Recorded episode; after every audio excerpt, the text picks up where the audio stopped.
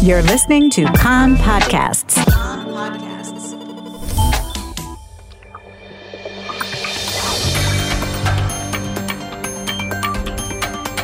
You are listening to the English language news of Kan, the Israeli Public Broadcasting Corporation. Good afternoon. It's two p.m. in Israel on Monday, the first of November. This is Mark Weiss with the top news at this hour. An El Al Boeing seven eighty-seven made an emergency landing in India today due to a malfunction in one of the plane's systems. No one was hurt.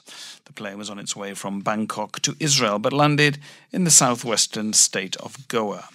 Police on Monday arrested a twenty-nine-year-old Palestinian from Khan Yunis who was staying in Israel illegally and on suspicion of setting fire to buses in Ramla.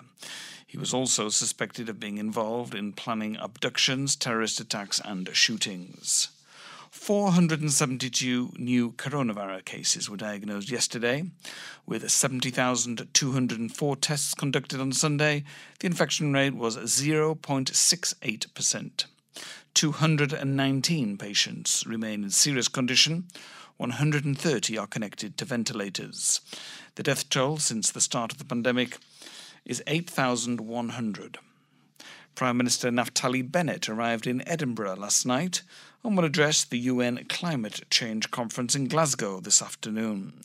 Bennett will say that Israel intends to eliminate greenhouse gas emissions entirely by two thousand fifty. The Prime Minister wants to rebrand Israel from being the startup nation to the green startup nation, and will call on investors to invest in the development of green technologies. The climate crisis is a real problem, he said before leaving. For the first time, Israel is taking the issue seriously and is joining the developed countries in dealing with the subject. We are towing the line with a target of zero greenhouse gas emissions by twenty fifty. fifty percent of that target will be achieved by means of technologies that haven't been invented yet. We need to channel our spirit of innovation into that issue. Israel today opened its borders for the first time since March twenty twenty to tourists who are vaccinated against COVID nineteen or have received or have recovered from the disease. The vast majority of tourists have effectively been banned from entering Israel since the start of the coronavirus pandemic. However, the renewed flow of incoming tourism today is expected to hit several snags. The airlines only received a formal announcement from the authorities last night, informing them that they are responsible for ensuring that arriving passengers meet health ministry requirements. The forms that the incoming tourists will have to fill out have not been printed yet either. These forms have to be filled out twenty-four hours before their arrival. Some flights may have to be cancelled. The opposition did not show up for the vote of no confidence today. Only eight opposition Knesset members voted in favour. There were no votes against. The coalition announced from the outset that it would not vote today, since it is customary not to introduce no confidence motions when the Prime Minister is overseas. In order to pass, sixty-one M Ks must vote in favour of a no confidence motion. The United Arab List, RAM, will vote unanimously in favour of the state budget. The party sent a clear message to the Likud that it would not get any help from its faction members. The votes are expected to take place later this week.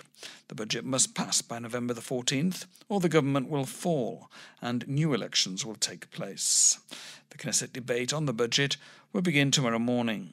The voting is expected to be concluded by Friday morning. The coalition is taking steps to avoid any mistakes. Coalition members are holding talks with T A L, the Arab Movement for Renewal faction in the joint list, to discuss the possibility that two of its members, Ahmed Tibi and Osama Saadi, might abstain in the budget vote. However, Knesset member Ayman Odeh of the Joint List said today the Joint List faction will all vote against the budget. The weather. Warmer this afternoon, turning hot for the time of year. Maximum temperatures today, Jerusalem twenty-seven, Tel Aviv and Haifa thirty, and in El Al thirty-five degrees Celsius. That's the news from Kan Reka, the Israel Public Broadcasting Corporation. Join us at eight p.m. Israel time for our one-hour news programme.